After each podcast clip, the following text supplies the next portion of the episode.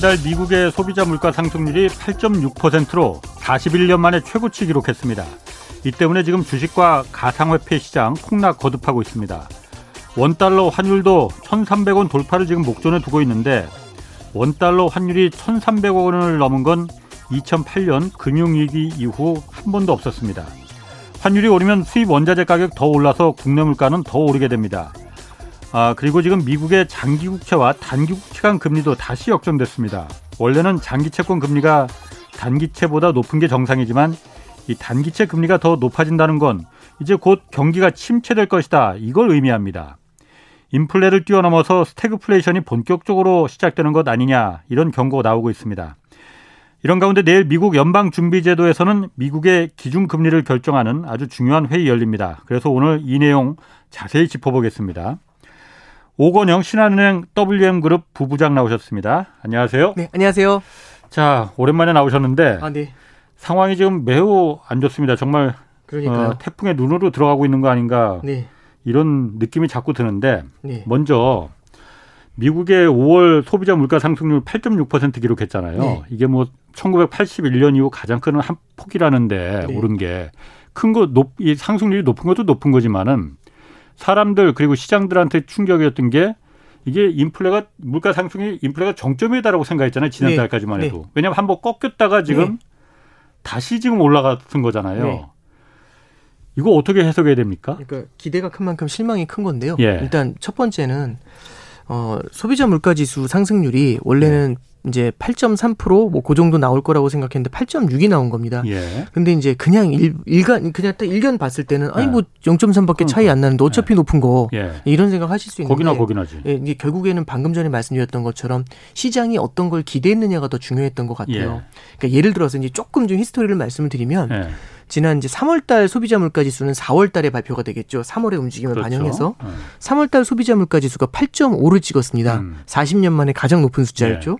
그래서 이제 8.5를 찍었는데 그 다음 달인 4월 달 물가는 5월 달에 발표가 됐겠죠. 음. 5월 달에 이제 뭘 기대했냐면 8.5에서 꺾인다. 음. 이게 되게 중요한 포인트죠. 근데 얼마나 꺾이냐가 포인트가 돼요. 네. 왜냐하면 만약에 그때 좀 내신 기대했던 건 8.0까지 꺾여 내려오길 기대했거든요. 음. 8.5에서 8.0이 되면 아니 뭐 많이 안 꺾이잖아. 근데 중요한 건 뭐냐면 결국엔 지금 물가가 8.5에 떠 있는데 예. 연준이 목표로는 물가 지수는 2%예요. 예. 그럼 2%까지 이 8.5%의 물가를 잡아 내려야 되는데 이 폭이 워낙에 커 보이고 그렇지. 장도를 가야 될 것 같은 느낌이 예. 있잖아요. 예. 근데 만약에 0.5가 내려오게 되면 예.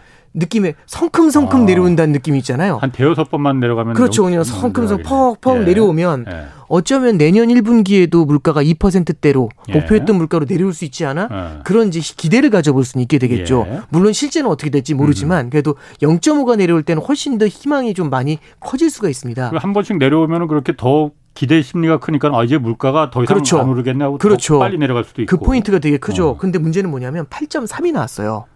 그럼 8.3이 나오면 8.5에서 8.3이 됐으니까 0.2가 떨어지잖아요. 예. 그러면 찔끔찔끔 음. 찔끔 내려가면은 이 가야 될 길이 생각보다 길어 보이지 음, 않습니까? 예, 예. 그러면 내년 말이나 내후년 초가 돼도 2%에 도달하기 힘들겠네? 이런 실망감을 내심 가지고 있었죠. 그래도 그렇다 하더라도 그때 지난달에 내렸을 때 네, 그렇죠. 아 이제 정점은 찍었네. 이제 네, 내려갈 일만 남았구나. 받았죠. 네. 어. 근데 이제 문제가 하나 생긴 겁니다. 이번엔 오히려 네. 그 물가 지수가 8.6으로 올라갔어요. 그러니까 다시 3월 달보다 위로 올라가니까 이러면 밑을 가리키면서 예측한다는 것 자체가 말이 안 되잖아요. 예. 오히려 정점을 논하는 건 오히려 되게 두려운 거다. 예. 그러면서 정점은 9월에나 확인할 수 있을 것 같다. 이제 이런 얘기가 나오는데 예. 일단 첫 번째 말씀을 드리면 국제 유가부터 말씀을 드릴게요. 예. 3, 4월 달에 주식 시장이 크게 흔들릴 때 예. 그때 당시에 국제 유가 가 배럴당 100달러 밑으로 내려갔었어요.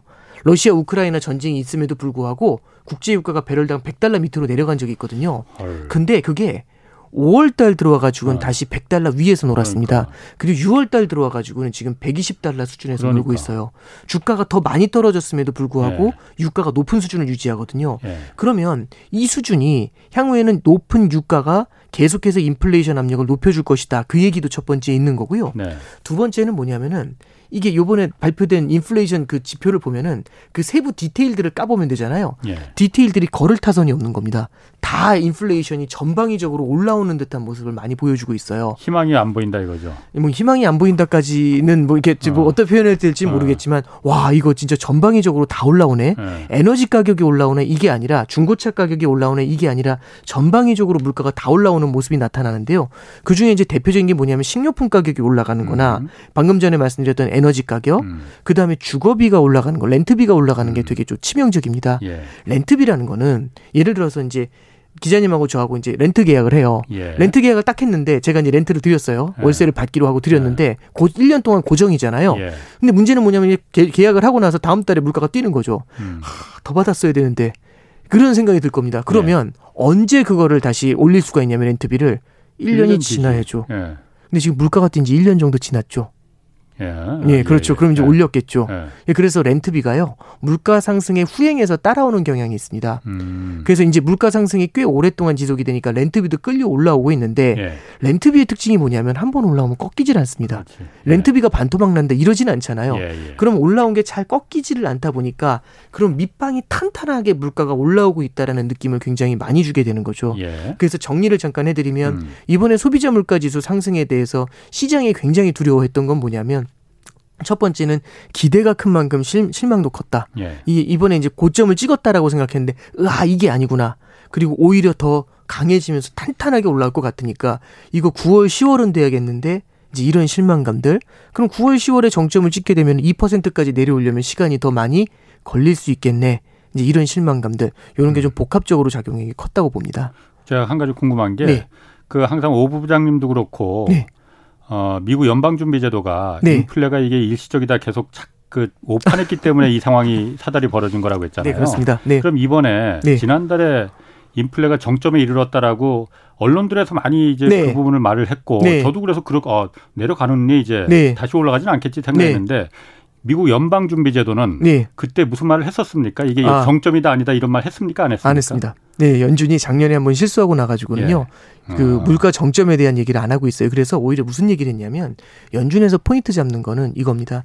첫 번째는 물가 상승세가 심상치 않은데 예. 물가가 꺾였다라는 얘기도 있지만 음. 우리는 물가가 꺾인 것만 보지 않는다.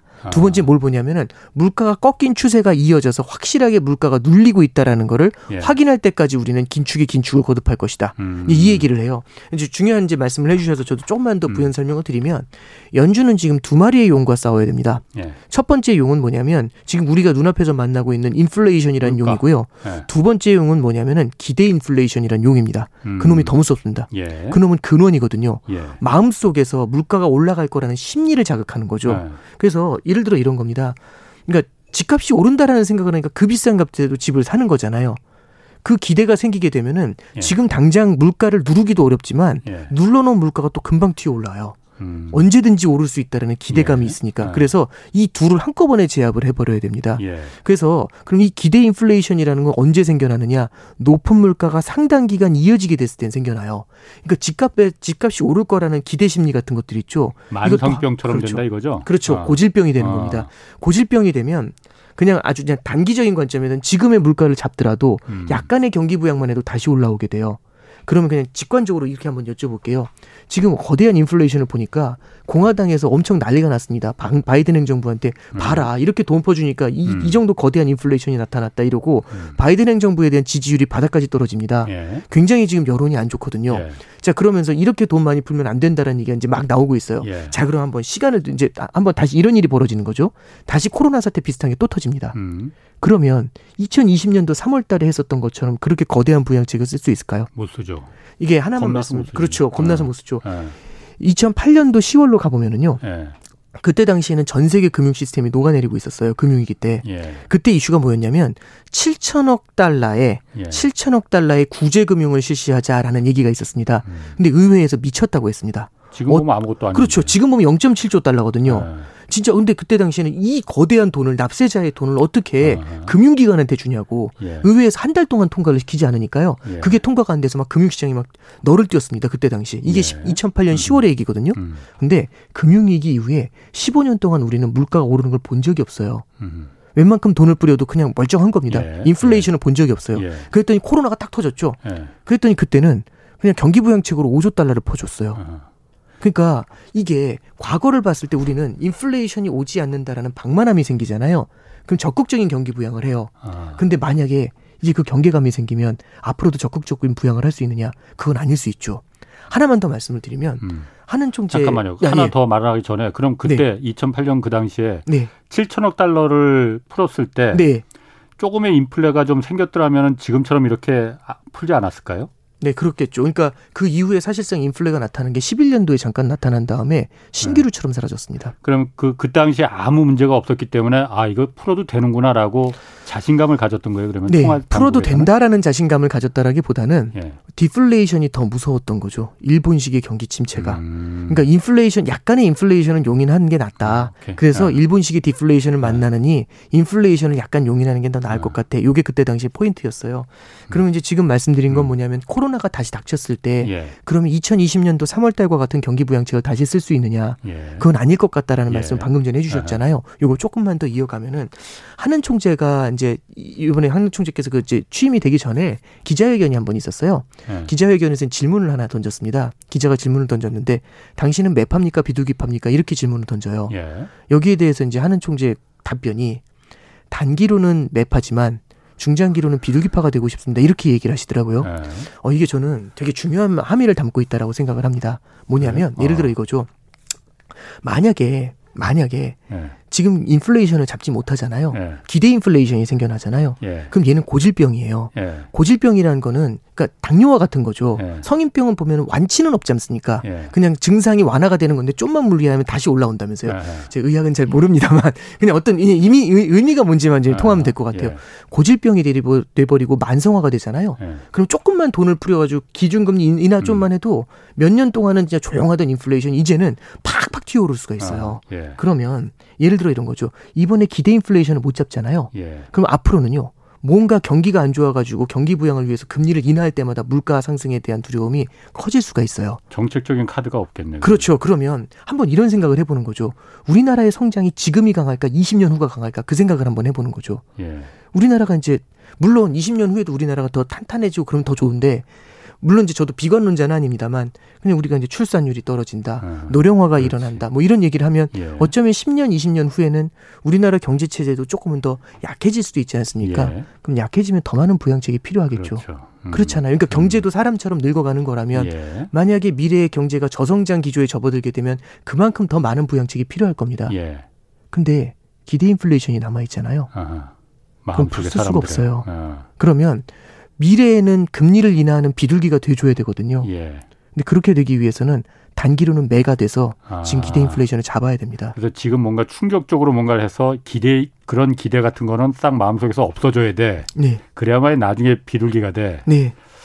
매둘기도 아니고 그거 참 그러니까 결국에는 시차를 두고서 예. 얘기를 하는 건데 어, 예. 저는 굉장히 의미 있는 얘기라고 그러게요. 음. 생각을 하고요. 연준도 기대 인플레이션이 살아나는 거 여기에 대해서 굉장한 두려움을 갖고 있습니다. 자 그러면은 네. 당장 그래서 그거에 이어서 그러면 미국이 지금 당장 내일부터 기준금리 올리나 마냐 그 회의 열리잖아요. 아, 예, 그래서 FOMC입니다. 예. 뭐 당연히 올릴 거예요. 그런데 원래는 지금 0.5% 포인트 올린다. 뭐 네. 이러 이게 다 그 얘기였었잖아요. 네네네.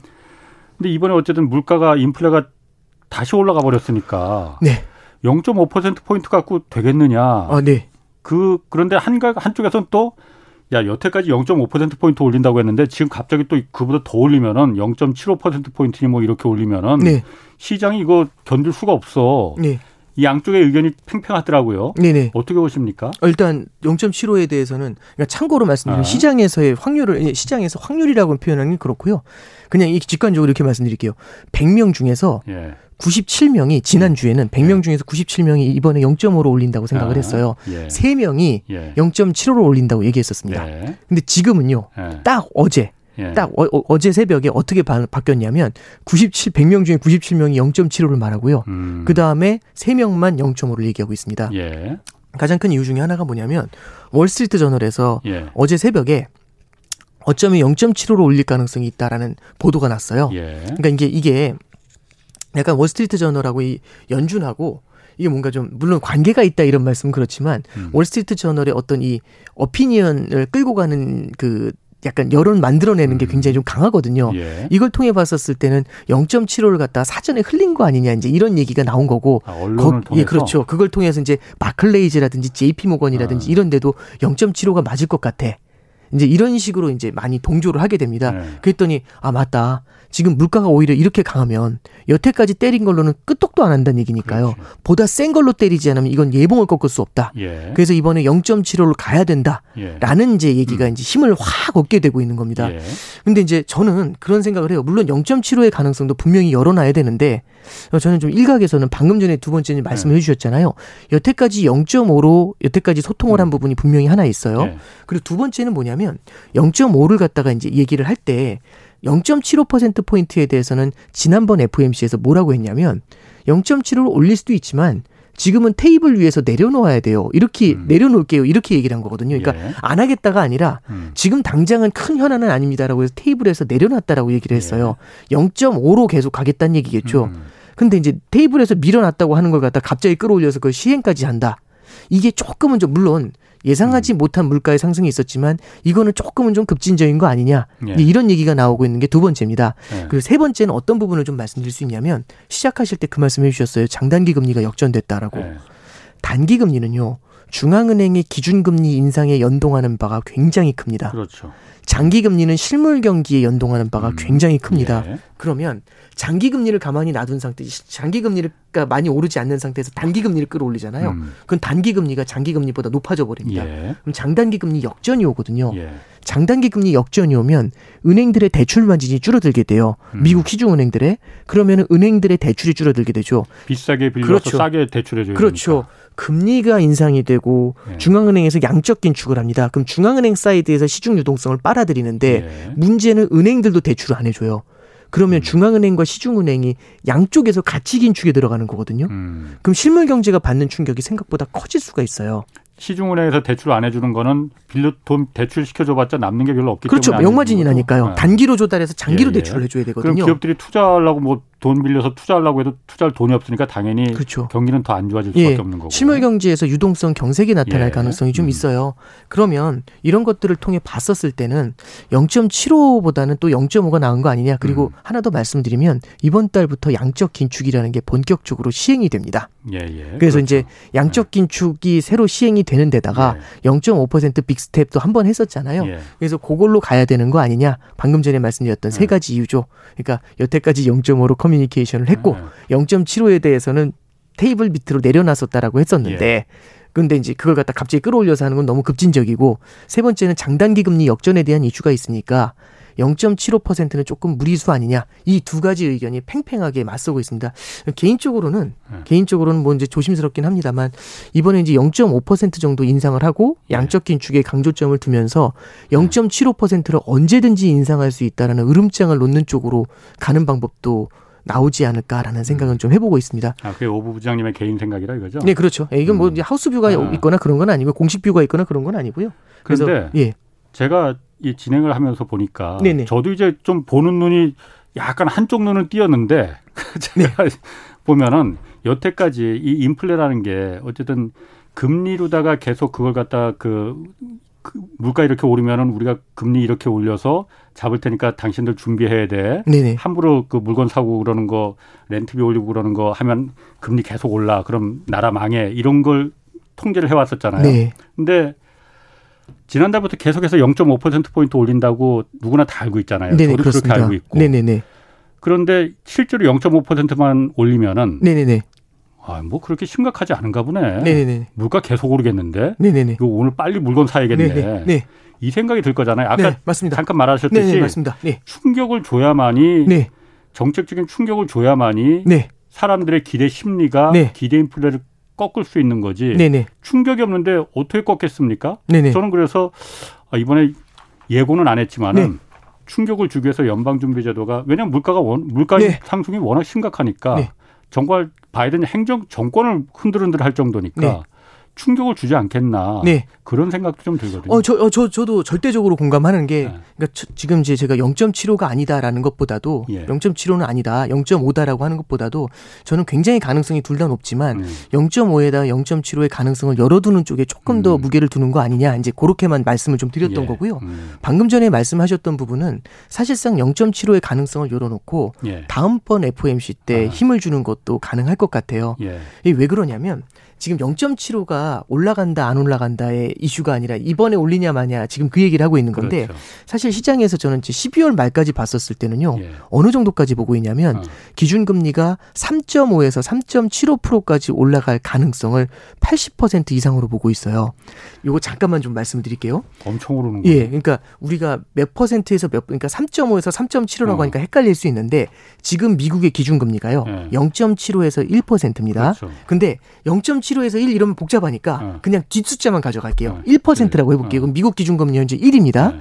근데 3.75까지 올라야 되잖아요. 예. 그럼 2.75로 올려야 돼요. 그러니까. 그렇죠? 네. 2.75면 자 이제 FMC가 몇 번 남아 있냐면 이번 달을 포함해서 네. 6월, 7월, 9월, 11월, 12월 남아 있습니다. 다섯 번 있어요. 번. 그럼 다섯 번에 예. 2.75로 올려야 되잖아요. 예. 그러면 5, 25. 5, 5, 25니까 0.5씩 다섯 번씩 끼워도 0.5씩 되네. 다섯 번씩 끼워도 0.25가 남아요. 예. 어딘가 끼워 넣어야 돼요. 예. 그러니까 한 번은 0.75를 가야 된다는 얘기거든요. 예. 현재 시장에서 바라봤었을 때는 예. 그 정도를 좀 바라보고 있다라고 네. 보면 됩니다. 그러면 0.75의 가능성에 대해서 시장이 인식을 할 수 있게 정도 해주고 예. 그런 다음에 이제 7월 달 7월 13일 날 소비자 물가 지수가 발표될 거거든요.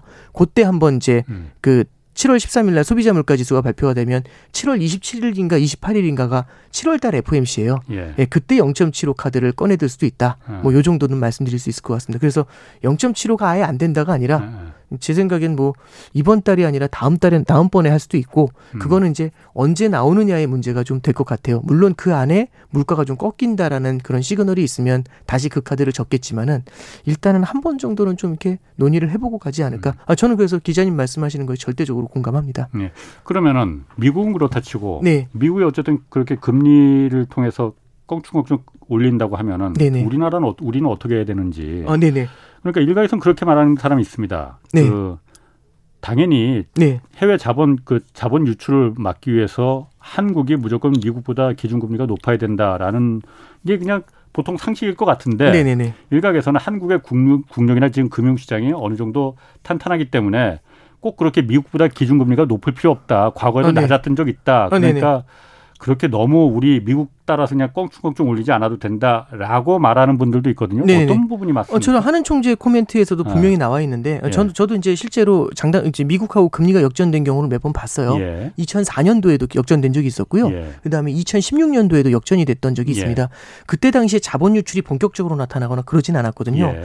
물론 이게 그 미국하고 금리가 역전된다는 게 좋은 건 아닙니다. 예. 좋은 건 아니고 그게 오랫동안 지속이 됐었을 때는 분명히 문제가 생길 수도 있다라고 생각을 해요. 예. 근데 우리나라가 물론 최근에 한 4개월 정도는 무역 적자를 기록하고는 있지만 예. 우리나라는 구조적으로 무역 적자를 많이 쌓아놨습니다. 예. 그리고 음. 외환 보유고도 많은 편이고 네. 재정 적자가 굉장히 빠르게 올라오고 있지만은 예. 그래도 이제 유로존이나 이런 국가들에 비해서는 음, 재정. 적자도 양호한 어. 편이죠. 예. 그래서 좋다라는 말씀은 감히 못 드리겠고요. 예. 그래도 양호한 편에 속한다라고 한번 음. 생각을 해보죠. 예. 이런 점들을 통해 봤었을 때는 우리나라 채권 시장이 예. 그렇게 대외적으로 매력이 낮은 시장이 아닙니다. 예. 그러니까 결국에는 주식을 투자하는 분들은 성장을 보고 들어오고요. 예. 성장이 커지면 커질수록 거기에 대해서 비례해서 배당을 받는 게 중요하잖아요. 예. 채권을 투자하시는 분들은 내가 맡긴 돈의 이자를 꼬박꼬박 받을 수 있는지 망하지 않을지를 봐요. 예. 근데 우리나라 무역 흑자가 있고 예. 쌓아놓은 돈이 있다라고 하면 예. 망할 가능성은 높지가 않죠. 음. 그러면 이럴 때는 우리나라 국채 쪽으로는 자금이 잘 들어오는 편입니다. 예. 그래서 일시적으로 미국하고의 금리가 역전된다고 해가지고 바로 자본 유출이 훅 일어나거나 예. 그럴 가능성은 제한적이라고 봐요. 근데 다만 이런 건 있습니다. 만약에 미국과의 금리가 역전이 된 상태가 조금 더 지속이 되잖아요. 예. 그럼 미국 금리가 우리나라 금리보다 높다는 건 미국 달러를 보유했을 때의 매력이 높아진다는 뜻입니다. 그렇죠. 그럼 이건 환율의 상승 요인이 되죠. 음, 그러니까. 환율이 너무 빠르게 뛰어오르게 되면 예. 수입 물가가 올라갑니다. 예. 수입 물가가 올라가면 미국과의 금리 보조를 맞추기 위해서가 아니라 예. 물가를 잡기 위해서 하나는 기준금리를 올려야 됩니다. 음. 그죠? 그러면 한번 이렇게 생각해 보는 거죠. 그냥 기준금리를 올리느냐, 아니면은 미국하고 역전이 돼서 환율을 끌어올리고 기준금리를 올리느냐. 이게 선택지거든요. 아니 그런데 예. 이미 제가 지금 그 말을 하려고 하는 거거든요. 아, 2004년이나 2016년하고 네네네. 그때 금리가 역, 한미 간의 금리가 역전됐을 때하고 지금의 차이점은 네네. 그 당시하고 다르게 지금은 이미 원 달러 환율이 네네. 지금 1,300원 가까이 막 꽁충꽁충 뛰고 있는 상태, 이미 뛰고 있는 상태잖아요. 네, 그렇죠. 네. 그런데 여기서 금리까지 역전이 돼 버리면은. 그때 정말로 이 자본 해외 자금이 유출되거나 그런 부분 걱정 안 해도 될지. 네네네. 어쨌든 변수가 생겼는데 아, 네. 환율이란 변수가 생겼고 또 지금 물가가 네. 지금 오르는 네, 상황이잖아요. 그렇습니다. 네. 그러니까 지금 같은 경우도 물론 이제 그때하고는 상황이 다르긴 하지만은 음. 지금 다른 나라하고 환율을 비교를 해버리면 해보면 다른 나라 통화보다는 우리나라 통화의 절하폭이 그렇게 크지는 않습니다. 예. 조금 긴 관점에서 네. 보시면 그래서 위안화가 절하되는 속도가 굉장히 빨랐거든요. 특히 음. 그리고 엔화 같은 경우는 아마 말씀드리셔서 아시겠지만 20년 만에 최저입니다. 예, 예. 그러니까 최저가 아니라 환율로는 최고죠. 그죠 20년 만에 가장 높은 수준이죠. 그리고 유로화도 달러당 1유로 수준까지 거의 빠르게 좀 내려오고 있습니다. 예. 그러다 보니까 음. 글로벌 달러가 초강세를 기록하고 있거든요. 그래서 이제 다른 나라하고 비교를 해봤을 때 우리나라 환율의 절대 레벨이 아주 불안한가? 그거는 좀 아닐 수가 있어요. 그래서 뭐 이게 여기서 환율이 조금 더 올라간다고 해서 전방위적인 자본 유출이 나타난다 이렇게 보기는 좀 어려울 것 같고요. 예. 어, 다 이제 말씀 말씀드렸었던 것처럼 근데 여기서 환율이 더 뛰고 환율의 불안이 더 커진다는 건 우리나라의 물가 압력을 더욱 더 높이는 악재가 될 수는 있습니다. 그래서 네. 이런 것들을 선제적으로 차단하는 차원에서라도 기준금리 인상이 더 필요해지는 거겠죠. 음. 근데 환율이 마침 네. 환율 얘기하셨으니까 네. 환율 오늘 지금 뭐 1,400원 가까이 올라갔어요. 네, 네. 근데 이 환율이 원 달러 환율이 높다는 것도 그 문제지만 네. 이게 뭐 환율 변동폭이 하루에 10원이 어, 왔다 갔다 한 정도잖아요. 네, 그렇죠. 예. 이거는 더 그러니까 경제 왜 위험 신호인 건지 아, 네. 음. 이게 올해 환율이 올라가는 흐름을 보시면은 예. 좀 독특한 게 그러니까 작년도 5월 6월인가가 이제 환율의 저점이었습니다. 예. 그때 그럼 작년도 5, 6월에 무슨 일이 있었냐면은 예. 연준이 이제 테이퍼링을 준비한다라는 얘기가 나올 때부터 예. 환율이 조금씩 조금씩 올라가는 겁니다. 예. 그러면 작년도 5, 6월 달부터 지금까지 원 달러 환율이 1,080원에서 지금 1,280원이 넘었거든요. 예. 그 환율의 흐름 200원이라는 환율이 오를 때까지 아. 나타났던 흐름은 미국의 통화 정책에 연동된 바가 굉장히 큽니다. 미국이 음. 기준금리를 예 예상 밖으로 크게 올린다라고 할 때마다 환율이 한 번씩 점프업을 했어요. 음. 그러면 네. 오늘 같은 경우도 환율이 한 번 점프업을 한 가장 큰 이유 중에 하나가 미국의 금리 인상 속도가 더 빨라질 것 같다라는 점을 반영하면서 환율이 점프업을 했다라는 거겠죠. 음. 그런데 얼마 전에는 그럼 왜 환율이 내려갔는데 음. 이제 얘기가 뭐냐면 연준 내 비둘기파들이 한번 반란을 일으켜요. 뭐라고 어. 했냐면 네. 7, 8월까지 0.5씩 두 번 올리고 나면 예. 그 다음에 뭐 0.25도 올리고 아니면 좀 음. 쉬어가도 되고 음. 이제 이런 얘기를 했죠. 예. 그랬더니 시장에서 기다리고 있다. 정말 듣고 싶었던 얘기거든요. 음. 어, 나왔다, 나왔다. 음. 이런 거죠. 네. 이제 좀 약간 천천히 가려나? 이제 이런 기대를 하게 되는 거죠. 네. 너무나 듣고 싶었던 그 스위스판이 나중에 너무 좋아서 박수 치면서 어. 이제 그러면서 달러가 약세로 전환이 됐었던 거죠. 네. 그래서 원 달러 환율이 1290원이 넘었다가 네. 그게 수직으로 낙하하면서 1245원까지 내려갔어요. 어, 예. 그러다가 이제 다시 아닌가 봅니다. 어. 그리고 더 올릴 것 같습니다. 그러니까 음. 실망 실망하면서 또 레벨을 네. 갖다 높이는 거죠. 네. 그래서 이제 환율의 움직임이 전반 전체적으로요. 네. 어, 미국의 통화 정책에 연동하는 바가 큰 편이고요. 그게 우리나라에서만 나타나는 게 아니라 중국 위안화라든지 아니면 일본 엔화라든지 아니면 유로화라든지 이머징 통화가 전반적으로 여기에 연동되는 면이 굉장히 큽니다. 지금. 참그 오 부장님은 말하실 네. 때그 연기도 참 잘하시는 어, 것 같아요. 연기, 그러니까 연기 그러니까 더 재밌는 것 같아요. 아, 연기요. 아, 그랬나요? 아, 연기는 한건 없는데. 네. 아, 연기력이 대단히 뛰어나십니다. 아, 아 그런가요? 되게 재밌어 그러니까. 아, 네네네. 네. 아니 그러면은 네네. 아까 일본 그래서 말하셨는데 일본 엔화 가치가 지금 20년 만에 최고 그 최저 최저로 예, 그렇죠. 떨어졌잖아요. 예, 그렇죠. 예. 그러니까 엔화 가치가 이렇게 떨어진다는 건 일본 국민들이 가난해진다는 거잖아요. 뭐 어떤 면에서 그럴 수 있죠. 네. 그러면 일본 은행 중앙은행은 하여튼 엔저를 네. 계속 지금도 계속 밀고 있는 거죠. 네. 우리 엔저로 가야 돼. 일부 일부에서는 지금 그게 나쁜 엔저다 뭐 이 얘기는 있지만은 네. 일본 중앙은행은 계속 어 그리고 일본 행정 당국도 행정부도 엔저로 가는 게 우린 맞아라고 하는 거잖아요. 아, 네. 그, 러면은 제가 네. 언뜻 생각에 아 그 이해는 가요. 네. 엔저가 되면은 어쨌든 일본 기업들이 수출 경쟁력을 좀 어, 득할 수 있으니 네. 그것도 맞, 맞는 것 같다. 그런데 나쁜 엔저라고 말하는 거는 이게 보니까는 수입품 가격이 너무 비싸지고 네. 어, 전체적으로 일본 경쟁력에 그렇게 도움이 안 되더라는 건데 아, 우리가 환율이나 이런 걸 걱정하는 것도 그렇고 금리를 올리는 것도 인플레가 물가가 막 뛰기 때문에 그런 거잖아요. 네네, 그런데 그렇죠. 일본은 물가가 안 뛰잖아요. 네네. 지금도 물가가 옛날보다 디플레에서 계속 빠졌다가 지금 뭐 한 2% 정도 조금 네네네. 넘었대는데 그 네네. 정도는 뭐 사실 인플레도 아니잖아요. 우리가. 보기에는 네네. 이 정도로 물가가 안 뛰면은 엔저를 계속 고집해도 네. 그리고 경기 부양을 계속 밀고 나가도 네. 물가가 안 뛰는데 뭐 네네. 괜찮은 거 아닌가요? 어, 이제 그냥 이렇게 말씀드릴게요. 예. 일단 첫 번째는 예. 일본 재무성에서는 지금 엔화 약세에 대해서 조금 걱정을 좀 많이 표명을 하고 있어요. 두 번째는 이제 일본 중앙은행에 이제 구로다 총재가 있는데 예. 예. 구로다 총재도 여태까지는 계속 엔저에 대해서는 엔저가 일본 경제에 유리하다라는 얘기를 계속하다가 예. 이틀 전에 살짝 말을 바, 말을 바꿨다기보다는 표현이 음. 아하. 조금 달라졌어요. 예. 엔저가 나올 수 있는 부작용이 있는 것 같다라는 음. 코멘트를 썼어요. 그 얘기는 예. 뭐냐면 어. 엔화의 절하 속도가 생각했던 것보다 예. 너무 빠르니까 예. 여기에 대해서는 이제 경계감을 가져야 된다. 예. 이제 이런 생각을 하고 있는 것 같아요. 예. 근데 이제 구로다 총재가 그렇게 굉장히 미온적으로 나왔던 이유 중에 하나가 이 사람은 누구나 이제 자기가 살아왔던 과거가 있잖아요. 예. 그럼 이제 예를 들어 투자를 했는데도 정말 예를 들어 10년 동안 계속 퍼붓고 있었던 거죠. 예. 근데 이게 안 된다고 해서 확 바꾸기가 어려운 게 어제부터 투자했다 아닌 것 같으면 바로 취소할 수 있지만 10년 내내 해왔으면 음. 이게 미련이 있지 않습니까? 예. 예. 그래서 아 좀만 더 해볼까 이제 이런 거거든요. 예. 참고로 말씀드리면 일본은 아베노믹스를 2013년도 1월부터 계속 해왔습니다. 예. 그리고 사실 그 어. 이전에도 약간의 양적 완화를 해왔거든요. 예. 그 양적 완화의 목표는 뭐냐면 2%의 물가 상승률을 만들고자 하는 거였어요. 예. 근데 못 만들었거든요. 아하. 못 만들다 보니까 정말 전 세계에서 유례가 없을 정도로 오랫동안 양적 완화를 해온 겁니다. 음. 아직까지 하고 있거든요. 예. 그래서 그걸 몇 년째 유지를 한 거냐면 2013년부터 했으니까 거의 10년 가까이 되고 있는 거죠. 예. 그러면 만약에 여기서 양적 완화를 풀어요. 그랬더니 오히려 또 갑자기 디플레로 빠져버리는 겁니다. 그러면 음. 진짜 너무 무위로 돌아가는 거잖아요. 일본에 대해서 비난을 할 때 가장 많이 하는 얘기가 뭐냐면은 정책을 쓸 때 제대로 써야지 음.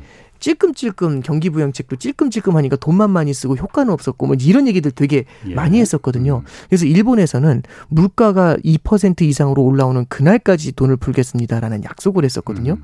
그리고 그 체제가 10년 동안 안정이 돼가지고 양적 완화를 계속 이어오고 있었어요. 음. 예. 근데 지금 이걸 갖다 확 뒤집어 엎는다라는 게 예. 사실상 다른 나라보다 그 결정을 하기가 굉장히 어렵다는 것이고요. 예. 그리고 이제 일본의 소비자 물가가 2% 위로 올라왔습니다만 음. 아직 근원 소비자 물가가 그 정도까지는 올라오진 않았어요. 예. 그래서 아직은 룸이 있다. 예. 서구에 있는 국가들보다는 아직은 룸이 예. 있다라는 게 이제 포인트가 됩니다. 음. 다만 문제가 뭐냐면 엔화가 일방적인 약세를 이어가게 됐었을 때 예. 그리고 만약 여기서 엔화가 계속 약세로 이어지면서 더 이상 이- 이게 엔화를 갖다가 뭐 이 약세를 갖다 계속 용인할 것 같은 느낌이 들잖아요.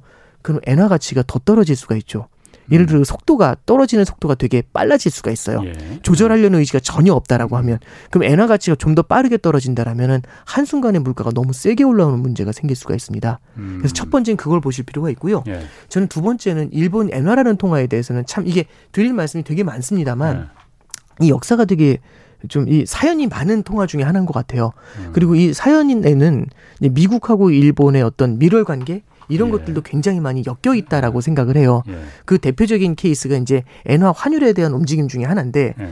일본 엔화가 최근에 이렇게 너무 약세를 많이 보이게 되잖아요. 그러면 다른 나라는 다른 나라는 그 정도까지는 아닌데 일본 혼자 엔화 약세를 만들면 일본이 수출이 잘 되는 거지 않습니까? 음. 그렇죠. 그러면 다른 나라 다 힘든데 혼자 수출 잘 된다고 하면 자국 통화 낮춰가지고 예. 이거는 좀 문제가 생길 수가 있겠죠. 그리고 미국도 지금 어떤 게 문제가 왜 되냐면 문제가 생기는 거죠? 수출 잘 되는. 아 그럼 예를 들어 이런 겁니다. 파이가 있어요. 예. 파이를 넷이 나눠 먹습니다. 예. 미국, 일본, 유럽, emerging, 어. 예, 신흥국 이렇게 네. 넷이서 나눠 먹는데 예. 이 파이가 안 커져요. 예. 파이가 커지면은 넷이 더 다음에는 어. 더 많은 걸 어. 나눠 먹는데 그 다음에는 파이가 안 커져요. 어. 근데 더 많이 먹어야 되거든요. 예. 그러려면 남의 걸 뺏어 먹어야 됩니다. 어. 그럼 남의 걸 뺏어 먹는 방법은 첫 번째는 엣지 있는 기술이 생기면 되죠. 음. 근데 엣지 있는 기술을 만드세요라고 하면 이게 쉽지가 않아요. 예. 기술이 안 만들어지거든요. 네. 하루 아침에 예. 더 좋은 방법은 뭐냐면 자국 통화 가치를 낮추는 겁니다. 예. 그래서 환율은 분배를 결정합니다. 예. 그래서 환율 전쟁을 하는 이유는 뭐냐면 자국 통화 가치를 낮춰 가지고 상대편 힘들게 만들면서 음. 내가 잘 되겠다는 거죠. 그래서 이걸 뭐라고 하냐면 이제 근린 궁핍화라고 해서 근린이 이제 인접한 국가들이 궁핍하게 만드는 정책이다 예. 이런 예. 얘기를 하는 음, 거고 음. 우리나라 원달러 환율 볼 때도 되게 엔화하고 연동하는 음. 면이 크다고 하는 이유가 수출 경합을 하기 때문에 그렇습니다. 예. 그래서 예. 일본이 엔저를 너무 오랫동안 유지를 하게 되잖아요. 최근에 보면 미국 기업 실적이 나빠질 수 있다라는 얘기가 나오고 있고 예. 그 핵심에 뭐가 있냐면 너무 강한 달러가 예. 미국의 수출에는 정말 음. 최악이 될 수 있다. 네. 사실 1분기 미국 GDP가 마이너스가 나왔어요.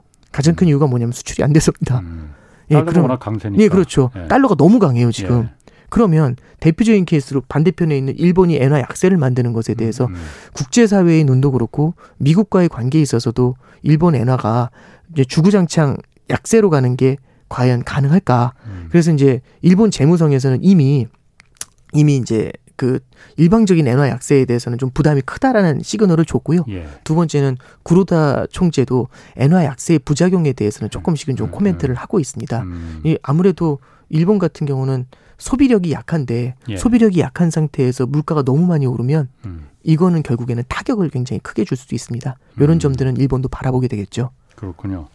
자 그러면 그 네, 그 다음 질문가는 정재님이 이거 좀 물어보셨는데 네, 우리는 원유를 100% 수입하는 나라 아닙니까? 그리고 우리가 수출하는 20%가 반도체고 가장 큰 비중을 차지하는데 반도체 값이 크게 뛰거나 반도체 수출량이 크게 증가하지 않는 이상 금리 안 올리면 큰일 난다. 그러니까 환율 역전 이거 쉽게 용인하면 안 된다. 이런 의견 주셨거든요.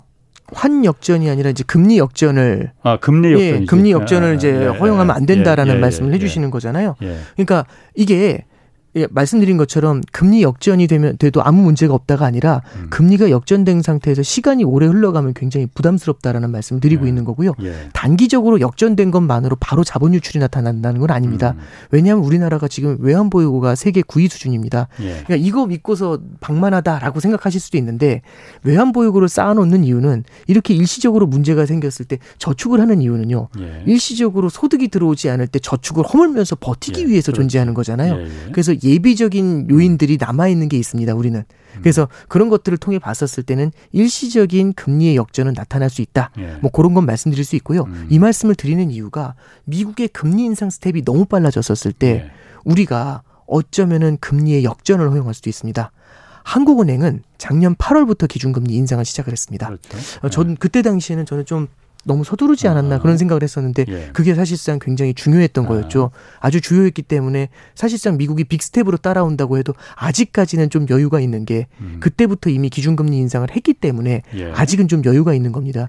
미국은 끝자리가 1인데 지금 우리나라는 1.75까지 기준금리가 올라가 있잖아요. 그럼 0.25짜리 세 번의 쿠폰이 남아 있는 겁니다. 아, 예. 그러면 뒤에서 미국이 0.5로 올리더라도 우리가 0.25씩 올리면서 음. 따라갈 수가 있는 거겠죠. 네네. 근데 이제 만약에 만약에 오늘 첫 질문에서 0.7로 가는 거 아니냐, 음. 0.7로 성큼성큼 가는 거 아니냐. 근데 언젠가는 한번 그걸 할 수도 있거든요. 예. 그렇게 됐었을 때 우리나라가 그만큼의 기준금리 인상을 따라가지 못하는 문제가 생길 수 있어요. 아. 그럼 뒤가 역전이 될 수 있거든요. 예. 그럼 그 일시적인 역전이 바로 거대한 자본 유출로 이어지느냐? 예. 그건 아닐 수 있다는 얘기죠. 아, 다만 그게 너무 오랫동안 유지가 되는 네. 거는 부담스러울 것이다. 요 정도 정리해 드릴게요. 알겠습니다. 그리고 연준이 어쨌든 지금 금리 인상 내일부터 시작되는 회의에서 이제 결정을 네. 할 텐데 인플레를 잡는 게 목적이잖아요. 네, 그렇습니다. 물가 상승률을 네네. 잡는 게. 그런데 네네. 지난번에도 말씀하셨지만은 아, 이 인플레를 아, 저그 긴축의 방식이 네. 금리를 올리는 것도 있지만은 네네. 양적 긴축 이것도 네, 있지 않습니까? 그러니까 연방준비제도에서 사들인 그 국채 예. 어, 돈 풀기 위해서 국채를 사들이고 대신 달러를 갖다가 그 풀었으니까 반대로 이제 달러를 달러를 회수하고 그 대신 국채를 아, 그렇죠. 예, 파는 예, 예. 그거 두 개 중 두 개가 네. 어, 이 인플레를 해소하는데 어떤 게 더 효과적입니까? 아, 이게 어, 사실은 이제 기준금리 인상은 사실상 예. 효과가 검증된 거고요. 예, 그다음에 양적 긴축이라는 장- 건 장기 국채 금리를 끌어올리면서 음, 사실상 이제 인플레를 잡는다라는 예. 얘기가 되는 거거든요. 그러니까 예, 기준금리 인상은 중앙은행이 통제하는 단기 금리를 끌어올리는 아. 거고 양적 긴축은 시중 금리죠. 장기 금리를 끌어올리면서 예. 예. 를 들어 부동산 시장이나 이런 데 이제 아. 타격을 주게 됩니다. 예, 근데 이 양적 긴축에 대해서는 정확하게 파월 의장도 워딩을 뭐라고 했냐면 예. 양적 긴축의 효과에 대해 물어보니까 우리도 모르겠다고 했어요. 왜 아, 그러냐면 아까 양적 해본 긴축 적 있잖아요 옛날에. 이 그게 이제 2017년에 한 번 했었어요. 예. 2017년도 10월 달부터 2019년도 아. 중반까지 진행이 됐었는데 그때 당시에 진행될 때는요. 100억 달러씩 줄였어요. 예. 그러다가 3개월이 지나면 200억 달러씩, 음. 그 다음에 300억 달러씩, 400억 달러씩 해서 사실상 규모가. 굉장히 작았습니다. 예, 예. 근데 이번에는요. 딱 3개월 동안은 475억 달러 줄일 음. 겁니다. 예. 그런 다음에 950억 달러씩 줄이게 될 거예요. 8월부터 그렇죠. 9, 9월부터 900억 구월, 달러씩 예, 줄이는 거, 예. 950억 달러씩 줄이죠. 예, 그 규모가 훨씬 더 큰 편입니다. 예, 그러니까 속도도 굉장히 빠른 거죠. 예. 그리고 이거 그러니까 금리 인상하고 양적 긴축을 딱 떨어뜨려서 볼 게 아니라 사실상 이 두 가지가 붙었을 때 충격이 훨씬 더 셀 수가 있죠. 같이 예, 그렇죠. 때. 두 개가 병행되는 거잖아요. 예, 예. 그래서 요거는 뭐 이제 파월 회장도 잘은 모르겠지만 예. 그러면서 한 번 더 표현이 쓴 게 러프하게 봐서 예. 그냥 대충 봤을 때는 예. 확실하진 않다. 그러면서 하는 얘기가 0.25% 금리 인상한 효과 정도? 그러니까 올해 이제 올해가 지금 6월이지 음. 예. 6월이니까 한 6, 7개월 정도 양적 긴축이 진행되는데 예. 한번 정도 기준금리 인상한 효과 그 정도 되지 않을까? 이제 요 정도 얘기는 하고 지나갔어요. 아, 나머지는 예. 올해 전체 양적 긴축을 하는 그 효과가.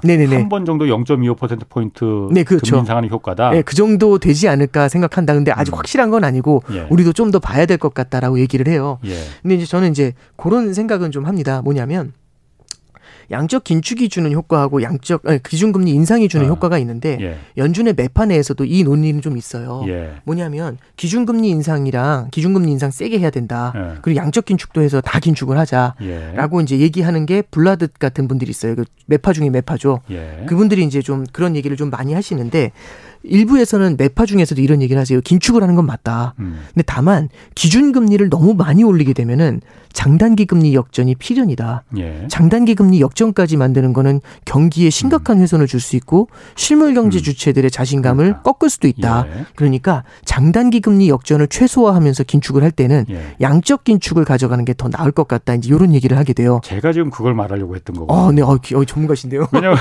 네, 어, 제가 어, 이 예. 질문을 한게 아, 예. 금리 인상을 하면 어쨌든 물가를 잡는 대신에 경기를 때려잡을 수 있으니. 네네. 근데 양적 긴축을 하면은 경기를 때려잡지는 않는 거 아니냐. 아, 걔도 경기를 때려잡긴 하죠. 그래? 근데 어쨌든 때- 덜 예. 때려잡을 거 아니야. 아, 그것도 결국에는 금리를 끌어올리는 효과는 있습니다. 그래요? 이게 이게 어떻게 아. 말씀드리면 되냐면 양적 긴축을 하게 되면은 예. 단기 금리보다 장기 금리를 끌어올리게 되잖아요. 예. 그럼 중앙은행은 시중에서 자금을 빨아들이게 됩니다. 예. 근데 단기 금리는 가만히 있는데 장기 금리가 올라가면 장단기 금리가 벌어지게 되잖아요. 예, 예. 그럼 음. 이게 누가 좋아하냐면 은행 시중은행들이 좋아합니다. 단기 금리는 낮은데 장기 금리가 높잖아요. 음, 그러면 대출이 나가게 돼요. 그렇지. 그럼 중앙은행은 긴축을 세게 가져가더라도 예. 시중은행에서는 제한적으로나마 돈이 풀려 나오게 됩니다. 대출이라는 형태로. 예, 예. 어 이거 별로 이상한 것 같은데라고 생각하실 수 있는데 그게 정상이에요 원래. 예. 중앙은행이 직접 돈, 돈을 뿌리는 행위가 예. 금융위기 이전에는 정말 정말 없었던 케이스거든요. 예. 지금이야 너무나 익숙하거든요. 중앙은행 은 원래 돈 주는 데잖아. 이제 어, 이렇게 어. 생각을 하시는데 사실은 시중은행이 대출을 해주는 게 정답입니다. 원래 이제 중앙은행은 그랬죠. 그렇죠. 그러니까 미국도 사실은 그런 케이스였는데 예. 2008년부터는 양적 완화가 진짜 양적 완화 음. 일상화가 돼 버렸죠. 근데 저는 그래서 이제 방금 전에 말씀드린 것처럼 매파들도 얘기하는 게 뭐냐면 그러면 양적 긴축을 세게 가져갔을 때는 예. 그러면은 단기 금리하고 장기 금리의 차가 벌어지게 되니까 시중은행들의 대출이 늘어나는 효과는 있다. 예. 그러면은 긴축이 세게 일어나더라도 시중은행이 대출을 해주면서 예. 실물 경제의 충격을 최소화하면서 긴축이 진행되는 거 아니냐? 음. 그러면서 기준금리의 인상을 너무 세게 하는 것보다는 음. 양적 긴축과 그래. 병행을 하면서 예. 조금 기준금리를 덜 올리는 게 낫지 않니? 예, 예. 라고 얘기하는 사람들이 있습니다. 그게 이제 캔사스 연은의 이제 에스더 예. 조지 같은 분들이 그런 얘기를 하시거든요. 그래서 이제 그 매파 중에서도 그런 것들 때문에 좀 음. 투닥투닥 싸우긴 해요. 예, 그리고 그러니까 지금 연, 예. 연방준비도 갖고 있는 그 자산 국채 채권이 네. 9조 달러나 된다면서요. 네 그렇습니다. 그러니까 그걸 지금 뭐 줄여야죠. 네. 한 달에 450억 달러, 뭐 네. 9월부터 900억 달러 푼다고 해서 네. 그게 뭐 언발에 뭐 누기지? 그게 뭐 그, 거보다 조금 더 껑충껑충 좀 많이 풀면은 아. 네네네. 금리 그렇게 막 지금 0.75% 포인트니 뭐 이렇게 겁주는 네. 거보다 네. 그 긴축 안을 긴, 양적 긴축을 좀 더 세게 아, 네. 같이 하는 게 더 낫지 않을까? 뭐 어차- 그런 이제 아마추어적인 네. 생각이 좀 들어서. 네. 그러니까 이제 천, 결국에는 9월 달부터는 950억 달러씩 줄이면 예. 천억 달러잖아요. 그냥 예. 계산하기 쉽게. 예. 천억 달러를 1년 동안 줄이면 12개월이지 않습니까? 예. 그럼 1조 2천억 달러입니다. 예. 그럼 적은 금액은 아니거든요. 음. 얘를 팍팍 줄이게 그렇구나. 되면은 예, 그러면 이제 오히려 장기 금리를 좀 이렇게 상승 압력을 주면서 단기 금리하고의 차이를 만들어낼 수 있습니다. 음. 그래서 이제 그런 쪽으로 나가야 되는 거 아니냐고 연준 내에서도 논의가 있는 거죠. 알겠습니다. 그러면은 제가 네. 뭐 이것도 물어보고 그러는 게 어쨌든 금리 인상이라는 게 경기를 때려잡을 수밖에 없는데 네. 지금 아 스태그플레이션 들어섰다는 얘기가 많단 말이에요. 이미 들어섰다고 제가 봐도 이미 들어선 것 같긴 한데 네. 스태그플레이션이라는 게 물가도 높은데 성 경기도 안 좋은 거, 저 고물가 저성장이잖아요. 네. 어, 들어섰다고 봐야 되는 거죠. 그러니까 저는 아. 일단 스태그플레이션이 뭔지부터 좀 볼 필요가 있는데 예, 성장이 둔화되고 물가가 오르면 스태그플레이션이다. 예. 그럼 둔화라는 게 또 뭔지도 봐야죠. 그럼 얼마가 둔화된 거냐? 그리고 물가가 높다는 게 얼마가 물가가 높다는 거냐? 예. 근데 이제 스태그플레이션이 그럼 있었던 때를 갖다가 사실 historically 보면 딱 한 번이거든요. 70년대 석유파동 때입니다. 어, 그렇죠. 그때는 성장이 마이너스였고 물가가 10%가 넘었어요. 음. 지금 우리나라 성장률이 그 계속 아니죠. 하향 조정하는데 네. 2%대 후반 정도 보거든요. 예. 그러니까 2%대 후반은 탄탄하다라는 말씀을 드리기는 어렵지만 음.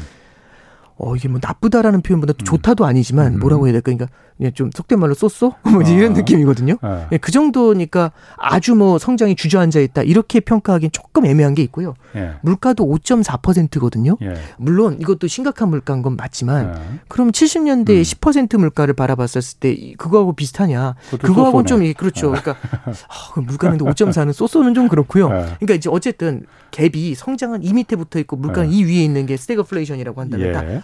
어정쩡하게 걸려 있는 거죠. 아하, 예. 근데 이제 좀 기분 나쁜 게 뭐냐면 방향이 예. 성장이 계속 하향 조정이 되고 예. 물가가 계속 상향 조정이 되는 게 문제입니다. 그러니까 방향은 예. 계속 그쪽으로 흘러가는 것 같으니까 음. 체감으로서 우리가 어, 불안하다 이런 얘기를 하는 거고요. 미국 같은 경우는 지금 소비자 물가 지수가 8%가 넘었잖아요. 예. 그리고 9%도 넘어갈 가능성이 있다라고 합니다. 예. 근데 다만 그때와 다른 건 성장이 굉장히 탄탄해요. 음. 실업률이 반세기 최저입니다. 그렇죠. 저희 참고로 말씀드리면 70년대 네. 실업률 높았거든요. 예. 그런데 이제 그래서 얼마 전에 예. 버냉키 의장한테 그 똑같은 질문을 했어요. 예. 지금은 스태그플레이션이라고 보냐. 예. 그랬더니 버냉키 의장이 70년대와는 다르다. 이제 네. 이런 얘기를 합니다. 예. 그럼 70년대하고 뭐가 다른데요? 두 가지가 다르다고 하죠. 70년대의 가장 큰 문제는 기대 인플레이션이 있었다는 거다. 그래서 1년 물가가 높은 게 아니라 13년, 14년 물가가 높았다. 이렇게 얘기를 하거든요. 그때는 음. 기대 인플레이션이라는 유령이 생겨났던 거죠. 지금 그 유령이 생겨나기 시작한 게 지금도 그 기대 인플레이션이 막 생겨나는 거잖아요. 그러니까 앞에 기, 대 인플레이션 한참 어. 말씀드렸던 이유가 그겁니다. 그걸 잡아야죠. 1970년대도 기대 인플레이션 때문에 예, 그게 그렇죠. 문제가 됐던 거라 예, 이거예요. 기대 인플레이션이 너무 컸던 거죠. 예. 하나 더 말씀을 드리면 네. 또 하나 차이가 있다라고 네. 하는데 뭐라고 얘기하냐면 예.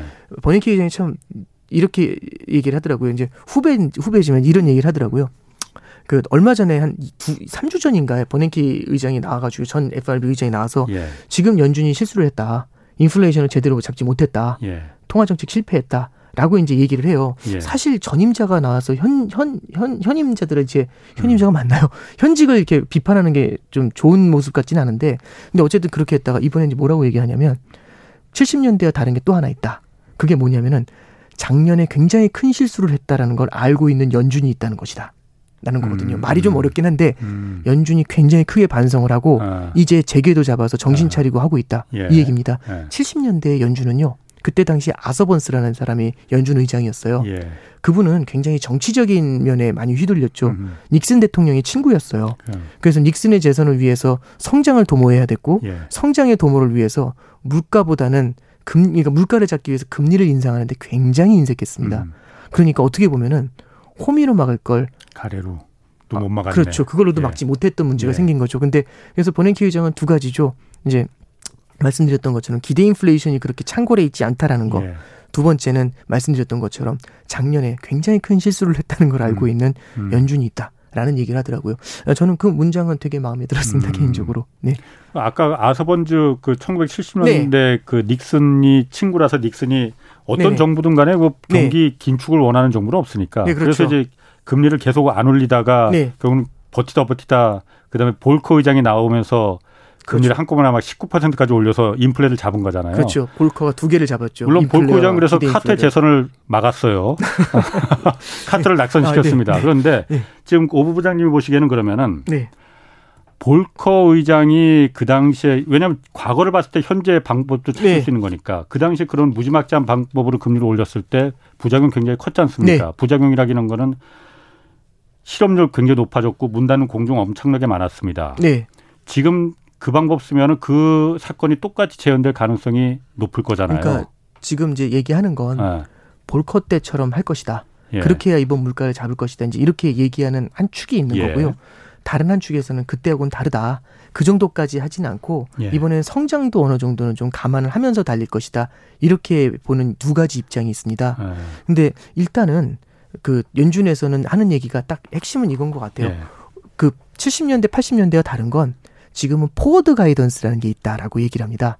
이 forward guidance는 뭐냐면 음. 미리 알려주는 거거든요. 어. 미리 아, 알려주는 다음 달에 건몇 퍼센트 올리겠다 이렇게. 예, 그런 걸 미리 예. 알려주는 거거든요. 예, 예. 그러니까 아, 이게 이 질문을 굉장히 아, 절묘한 시간에. 주셔가지고 아, 예. 어 이게 제가 코너에 몰렸는데 어, 이게 어떻게 답을 해야 될지 모르겠지만 그러니까 그때는 예. 직접 금리를 올려봐야 알아요. 아, 아. 올려보고 어 너무 많이 올렸네 아. 미안 내릴게 이렇게 해야 되는 거거든요. 아. 근데 금리는 그렇게 할 수가 없습니다. 예. 근데 forward guidance는 미리 알려줘가지고 음. 시장 참여자들이 예. 그렇게 될 것 같다라는 생각을 하게 만들어주죠. 일종의 아. 시뮬레이션 같은 케이스라고 생각하시면 될 것 같아요. 아. 그래서 이거 좀 차이가 있습니다. 그거는 저희가 지금 뭐 댓글에 오 부장님 한 번 내일 더 나오시라고 이- 굉장히 많은데 이번 주 주말 그 경제쇼 플러스에 한 번 더 모시겠습니다. 그래서 오늘 그 forward guidance부터 저희서 못다한 얘기 좀 더 좀 풀어주시고 아, 네네. 참 재밌었습니다. 오건영 신한은행 WM그룹 부부장 함께했습니다. 고맙습니다. 감사합니다. 자 내일은 박정호 교수와 물가 부담이 늘고 있는 국내 경제 상황 살펴보겠습니다. 홍사훈의 경제쇼였습니다.